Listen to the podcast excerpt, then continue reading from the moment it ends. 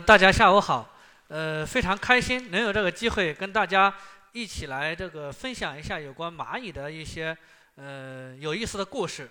那么可能有同学会问，我们为什么要研究蚂蚁呢？呃，我可以告诉大家，蚂蚁啊，事实上是咱们这个星球里面可以讲最为成功的呃昆虫类群。那么呃，我不知道大家有没有想过一个问题，就是如果我们把全世界的蚂蚁加起来。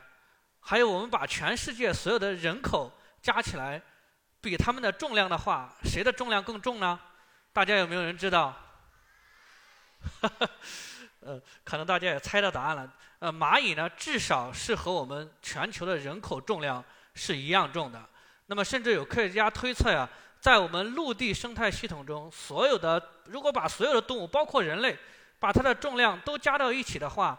大概有百分之十五到百分之二十五的重量是来自于蚂蚁的，所以说蚂蚁啊，在这个星球上是非常成功的。那蚂蚁为什么会这么成功呢？首先呢，跟它的家庭背景有关系。嗯，那蚂蚁呢，它是分工很明确的，它分为工蚁，就是专门干活的；以后那专门生小蚂蚁的；兵蚁专门负责打仗的；还有雄蚁，呃，它们来构成。所以说蚂蚁啊，跟我们人类不一样。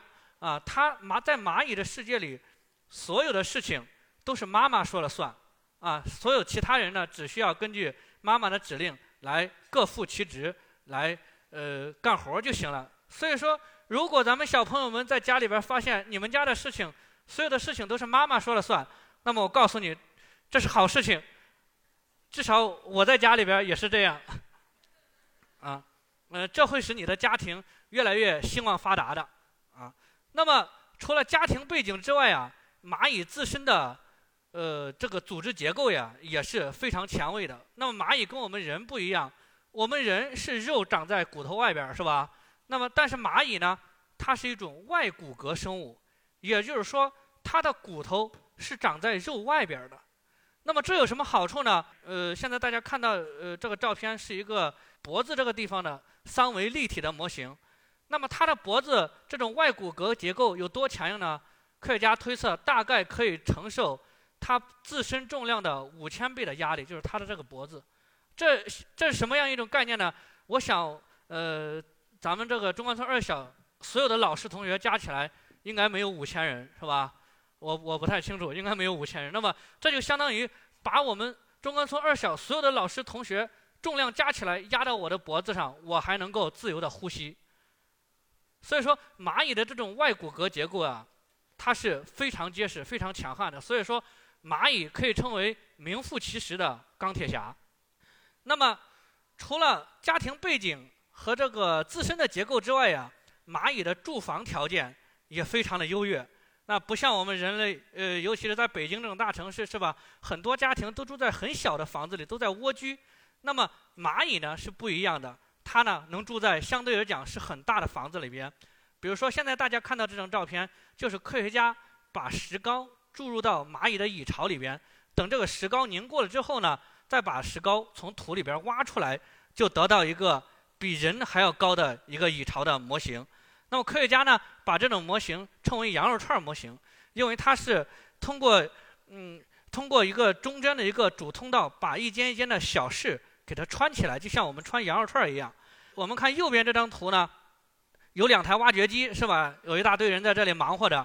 事实上呢，他们并不是在在建造房子，在在挖地基，而是在用挖掘机在挖蚂蚁窝。那么我看到的资料呀，呃，在一些比较干旱的地方，蚂蚁呢为了获得足够的水资源，它的蚁巢呀能够深到地下三十二米深，这大概相当于我们人类建造一个五千米高的一个建筑。所以说，蚂蚁的蚁巢呀是相当惊人的。比如说这个，你看，这是一个切蚁的一个中空的一个室，就是说这是它的房间里边的一个房间。跳进去一个成人呢，我们看到完全没有问题啊。那么，嗯，蚂蚁的地下王国有的时候啊是相当惊人的。那么，这是我从一个纪录片里边截取的几张图片。这是一个蚁蚁窝，一个切蚁的蚁窝，你看有多大？那科学家清理这个蚁窝呢，要。往外搬出四十吨土，啊，才把这个蚁巢才能清理出来，啊，那么呃，除了这些呃，刚才我们看到那些蚁窝之外呀，它是在地下的。那么有的蚁巢呢是在地上的。比如说这张照片，呃，是我在俄罗斯拍的这张照片。我们看，这并不是一个坟头，而是一个一种叫做红磷蚁的蚁巢。你看它的，呃，多么惊人，是吧？人这种红鳞蚁呢，它的攻击性也很强。那么一旦你跳进去或者不小心掉进去，后果我告诉你是很严重的。所以说，呃，蚂蚁大家没事儿不要去惹蚂蚁。那么除了在地下、地上，很多蚂蚁啊，也可以在空中构建它的豪华别墅。那么，比如说这种蚂蚁呢，它就可以利用植物的树叶子啊，把树叶子粘起来。那么它做成自己的蚁巢。它是怎么样把树叶粘起来呢？它是由工蚁，也就是有干活的那种蚂蚁，来衔着它的蚂蚁的这个幼虫，也就是蛹。这个蛹呢，它嘴嘴里边会吐丝，吐的这种丝呢很有粘性，蚂蚁就会衔着这个蛹在不同的树叶之间跑来跑去。那么这个蛹吐的丝呢，就会把树叶子给。呃，粘起来。同时呢，蚂蚁聪明的是呢，它可以衔一些植物的种子到它的这个中空的豪宅里边去，让这个种子在它的房间里边萌发。那这个种子长成幼苗之后，幼苗的根呢，就像我们修房子的钢筋水泥一样，能使这个蚁巢非常的坚固，即使刮风下雨，这个蚁巢都没有问题。那么刚才我们讲了蚂蚁的呃家庭，蚂蚁的房间是吧？还有一个问题就是蚂蚁它怎么样回家呢？那么这是呃零五年的一项研究。那么科学家发现呢，蚂蚁啊，它能够记住自己离开家走了多少步。你看我们现在人人类整天在呃微信里边微信运动呀，来秀自己今天走了多少步，是吧？其实，在几千万年以前，蚂蚁已经在做这项工作了。那么科学家是怎么发现这个现象的呢？他就把一些蚂蚁的腿给它。加长，相当于让它踩上高跷；另外一些的蚂蚁呢，腿给它锯短，相当于这些蚂蚁变成瘸子了，腿变短了。从距离蚁巢相同的位置把这些蚂蚁放开，那么发现呢，踩了高跷的蚂蚁啊，事实上它已经走过了自己的家门口，但是它还停不下来，还在往前走。那些腿瘸了的蚂蚁呢，离自己的家门口还有一段距离，那它就停下来在那里找自己的呃家门了。只有那些正常的蚂蚁。它才会准确的走到自己家门口，并且停下来。所以据此呢，科学家判断蚂蚁能够记住自己离家走了多少步啊，这样子呢，它才能够呃不至于会呃出了家门就回不来了，不至于迷路。除了这个呃能够记住家门呢，蚂蚁啊，它之所以成功，跟它对食物资源的高效利用是分不开的。那么蚂蚁呢，事实上它是由呃，黄蜂进化而来的。那么，黄蜂是一种捕食性的类群。那么，在很长一段时间呢，科学家也认为蚂蚁也是靠呃捕食来生活的。事实上，近些年科学家发现，植物性的食物在蚂蚁的食谱里面占了很大的比重。也就是说，蚂蚁的成功和它能够吃素是分不开的。那么，我们看呃照片里边呃这些资源，你像。这种黄色的有些植物，呃，会上面会长一些黄色的，叫做食物体的结构，是专门用来吸引蚂蚁的。包括一些花外蜜腺呀，呃，还有一些中空的刺里面呢，都能够供蚂蚁来吃和住。事实上啊，蚂蚁并不能够直接的来吃植物，也就是说，你如果拿一片树叶给蚂蚁让它吃的话，它是吃不了的。那么它必须借助于其他类群的生物或者微生物来利用蚂蚁。比如说蚜虫，那么大家如果你去公园里看观察植物的话，你会发现很多植物上都有蚜虫。那么很很多时候呢，这些蚜虫呢又是由蚂蚁来看护的，也就是说蚂蚁把这些蚜虫当成自己的羊来放羊。这是怎么回事呢？当蚜虫它通过它长长的嘴来刺吸植物的时候，那么它排的粪便会被蚂蚁吃掉。所以说蚜虫的粪便对于蚂蚁来讲就是一种很美味的东西。蚂蚁呢，又会通过吃蚜虫的粪便来保护蚜虫，所以说它们俩之间是一种互惠互利的关系。那么这种关系非常有意思。有的时候呢，当蚂蚁发现一些蚜虫生病了之后，比如说我们呃土里边这个发黄的这个蚜虫生病了之后呢，蚂蚁为了避免这个蚜虫的这种感染的病菌传染给其他蚜虫呢，就会把这个蚜虫搬走，相当于我们人类对病人进行隔离治疗。那搬走了之后呢，蚂蚁是就看那些身体健康的蚜虫啊，这就是蚂蚁和蚜虫之间的这种呃互利关系。那么我们刚才讲，蚂蚁它是吃蚜虫的粪便的，而蚜虫的粪便呢是以液体的形式存在的。那么这些液体像水一样，蚂蚁是如何存储的呢？那科学家发现呢，有些蚂蚁呢叫做蜜罐蚁，啊，它的肚子就像一个大水水缸一样，能够把这些蜜露、呃蚜虫的这些粪便呀存储进去，啊，就像我们现在看到的一样，它这个腹这些蚂蚁的腹部可以变得很庞大。那么它是专门在蚁巢里边作为一种呃具有存储功能的蚂蚁存在的。那么当其他蚂蚁饿了之后呢，这个蚂蚁就会挤出一点来喂其他的蚂蚁啊，这就是一种叫做呃蜜露蚁的呃蚂蚁。那么我们刚才讲了，蚂蚁之所以成功啊，和它吃素是分不开的。但是事实上，蚂蚁也不完全是吃素的，可以讲蚂蚁也是天生的杀手啊。我们经常能够看。蚂蚁从植物上搬虫子下来吃，是吧？嗯，那么比如说现在我们看到这个呢，是一种非常特化的蚂蚁。这种蚂蚁是怎么怎么捕食这个呃小虫子呢？它是在植物的一种植物的茎上啊钻很多小孔。这个蚂蚁呢，它本身体型也很小，它就钻到这个孔里边隐藏起来。一旦有其他的昆虫来爬到这个植物的茎上之后，它们就会突然的从这些小孔里出现。把这些昆虫死死地抓住，嗯，把它们吃掉。所以说，这就是一种潜伏，是吧？它们事先的先埋伏好，等猎物来的时候呢，突然出现，对猎物进行精准的捕食。所以说，蚂蚁它是天生的杀手。那么，有的时候呢，我们可以看到蚂蚁啊，它甚至在植物的叶片背面也能够捕食一些昆虫。那蚂蚁为什么在叶片背面？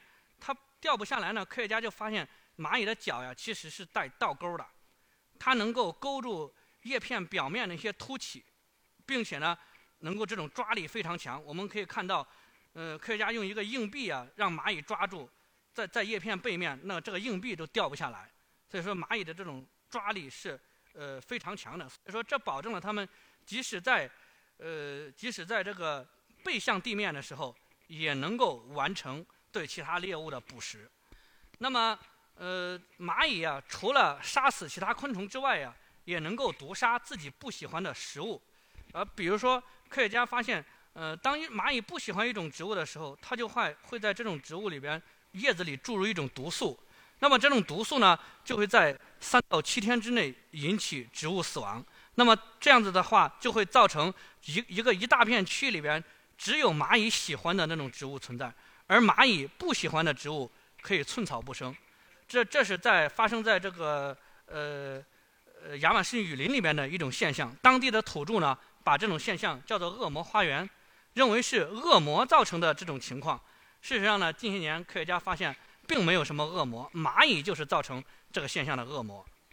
那么，呃，这里边呢，呃，关于蚂蚁的这种对其他昆虫的这种压倒性的作用啊。大家也可以做一个小实验，那么这也是科学家曾经做过的一个实验，就是当一些蝴蝶要产卵的时候，你在一你在一些植物上放上一些模拟蚂蚁的蚂蚁形状的一些橡皮泥，把它制制作成这个蚂蚁的形状，而另外一些植物上呢，只放上一些黑点，也是橡皮泥，但是跟蚂蚁外形差别比较大。这个时候你就会发现，蝴蝶它会避开有蚂蚁的有假蚂蚁的地方产卵。也就是说，这些昆虫是害怕蚂蚁的，啊，它们可以通过视觉来看到，哎，这个植物上有蚂蚁，那么我在生小孩的时候就要避开它，啊，避免自己的后代遭到蚂蚁的捕食。这是蚂蚁对其他昆虫的这种强烈捕食作用的一个呃非常显著的一个案例。那么蚂蚁啊，事实上它不光能够攻击昆虫，它还能够攻击其他大型的动物。比如说大象都可以。那么科学家发现呢，当蚂蚁住在植物上的时候，它能够感受到风吹着植物动，和比如说其他动物，比如说羊来拉着植物的树枝动，对植物造成这种颤动的差别。那么只有当风吹着植物动的时候，蚂蚁呢才会躲在自己的窝里边不出来。那么一旦有羊或者是大象这种大型的呃动物来吃植物的时候，那么这些这些动物呢也会拉着树枝颤动。这个时候呢，蚂蚁就会精准的发现这个颤动不是由于风引起的，那么它就会迅速的出动来对这个羊来进行攻击。所以说呢，蚂蚁它虽然在吃住在树上，那么它呢也能保护植物，对植物具有很强的、很精准的保护作用。那么在非洲的稀树草原里边，如果是植物上没有蚂蚁的话，有有研究发现，那么整个系统啊都会崩溃。那么除了保护植物之外呢，有的时候蚂蚁还会帮助植物来打扫卫生。比如说有一种蚂蚁啊，它生活在食虫植物上面。我不知道大家知不知道什么叫食虫植物？它就是靠吃虫子来生活的食物。这种食虫植物呢，长了一个像。杯子一样的一种结构，杯口呢非常的滑。当其他植物、当其他昆虫落到这个杯口上的时候呢，就会站不稳，就会掉到这个杯子里面。杯子里面有些液体呢，就能够把这些昆虫给消化掉。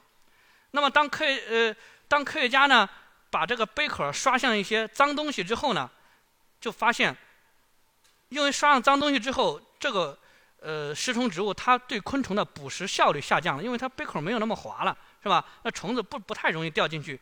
这个时候，我们就发现，蚂蚁可以很快的把这些脏东西给它清理干净。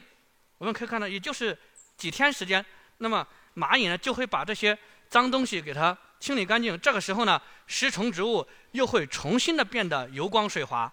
这个时候呢，捕它对其他昆虫的捕食效率也会恢复到原来的情况。所以说，蚂蚁在哪儿住，不断的不但可以保护植物。还可以帮植物来打扫卫生，来排除其他障碍。那么蚂蚁呢？呃，它为了适应在植物上生活呀，甚至进化出了滑翔能力。我们都知道，公蚁啊是没有翅膀的，是吧？那有翅膀的都是蚁后呀，还有雄蚁。公蚁本身也就是干活那种蚂蚁，它是没有翅膀的。那么科学家呢发现，当蚂蚁在树上的时候，当它树树上落下来的时候呀，它可以依靠自己扭动自己的身体。来使自己滑向树干，啊，也就是说，它在半空中就落到树干上了，它就不会落到地上。那么这个时候呢，它就不用再从落到地上之后再费半天劲再爬到树上去，因为它在半路它就重新回到树上了。所以说，这是目前我们人类已知的在昆虫里边没有翅膀却可以进行滑翔的唯一一种昆虫啊，那就是蚂蚁，它有这个能力。那么。我们刚才讲了蚂蚁很多它比别人强的地方，它成功的地方，但是蚂蚁有没有很失败的时候呢？有没有很惨的时候呢？也有。比如说，有一种苍蝇，这种苍蝇呢坏得很，它呢就把它的卵隐藏在蚂蚁要吃饭的位置啊。比如说蚂蚁在这个植物上，它要吃一些蜜腺里边的蜜露，这个时候呢，这个苍蝇就把它的卵产在蜜腺下边。那么它的卵发育之后呢，会长两个非常长的牙齿。它长了牙齿之后呢，它就躲在这个蜜腺下边。当蚂蚁来吃蜜腺的时候，苍蝇的幼虫就靠这两个大牙齿来死死地咬住蚂蚁，把蚂蚁吸干吃掉。那么刚才讲的还只是一般的猎杀，那么还有一种叫做水果仿生的一种呃寄生虫，其实是一种螨。那么这种螨虫呢，它其实是有一个阶段，它要经过。鸟的体内，它才能够完成它的整个的生活史。那么它是怎么怎么完成的呢？其实这种昆虫啊，是鸟是一开始隐藏在这个蚂蚁体内。那么当蚂蚁感染了这种昆虫之后呢，它的腹部就会变红。呃，这个照片里边，身体全部是黑的那种蚂蚁是正常的蚂蚁。那么腹部发红的这个蚂蚁呢，是感染了这种寄生虫的蚂蚁。我们看可以看到。它感染了这种寄生虫之后，它的腹部就会变红，那么像一个果实一样，甚至会随风摆动。当鸟看到这个蚂蚁之后呢，它就会真的以为这是一个水果，而不是蚂蚁，所以它就会把这个蚂蚁吃掉。那当当这个鸟类把蚂蚁吃掉之后，这个寄生虫就进入到鸟的体内了，是吧？那么当鸟吃了它之后，又排粪便，那么排粪便之后呢，拉到地上，这种蚂蚁呢，吃饭也不太讲究，它就喜欢吃鸟的粪便。所以这个时候呢，这种寄生虫又进入到了蚂蚁体内，所以说蚂蚁呢又进又开始了进行腹部变色的这种循环。所以说这种寄生虫啊，就是靠着这种精准的被鸟吃完了又被蚂蚁吃来实现自己不断的在鸟和蚂蚁之间这种生活史的转换啊。那么这种呃现象呢，也也是零八年十大新发现物种之一。刚才呢只是其他动物对蚂蚁的这个表面上的利用，那么还有一种深层次的利用，比如说有一种叫做大蓝蝶的蝴蝶，那么它的幼虫呢有一段时间。这个妈妈不管它了，要把它的小孩送到蚂蚁窝里边去，让蚂蚁来替它抚养。那科学家就很纳闷蚂蚁怎么就这么傻，来心甘情愿的帮蝴蝶来抚养小孩呢？那么科学家就发现，其实这个大蓝蝶是通过化学模拟来实现的。他们就发现，大蓝蝶的幼虫身上发出的味道和两种蚂蚁的幼虫的味道几乎是一模一样。那么当这个蚂蚁在外边巡逻的时候，一旦发现碰到了这个大蓝蝶的幼虫，根据气味来判断，就会觉得这个幼虫是它自己的幼虫，所以说就会把它搬进来进行心甘情愿的来培养。那么还有一种呢，就是僵尸蚂蚁，呃，这种僵尸蚂蚁呢也是一种孢子，这种孢子呢它会弥释放到空中之后呢，感染到蚂蚁的身体，感染了之后呢，恐怖的地方不在于让蚂蚁呃像僵尸一样。头上长出一个像棍子一样的东西，而在于呢，它可以控制蚂蚁定点的在哪里死亡。那么科学家发现呢，当这个蚂蚁感染这种孢子之后啊，精神就会变得恍惚，就会在植物上不断的是游走。一旦当它进入距离地面二十五厘米、方向在三百一十五度到三百七十五度之间的这个空间之后，蚂蚁就会停到那里。并且呢，蚂蚁的腿就会死死地抓住植物的叶片或者茎干，啊，就固定在那里。所以这个时候呢，科学家发现这个位置也是这种孢子最容易生长和存活的地方。所以说，孢这种孢子会导致蚂蚁的定点死亡。那么，如果我们人类将来能够用这东西作为一种生物武器的话，你想想这有多么恐怖。